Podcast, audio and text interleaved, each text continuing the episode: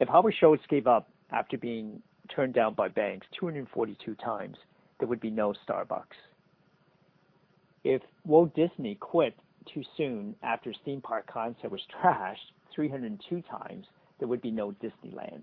And if J.K. Rowling stopped after being turned down by multiple publishers, there would be no Harry Potter. One thing is for sure, if you give up too soon, you'll never know what you'll be missing. Keep going and never, never, never quit. Thank you for listening to the Empowerment Radio Show.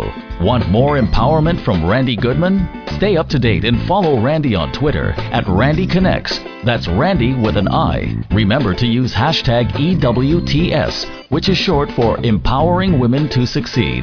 Or visit TorontoWomensexpo.com.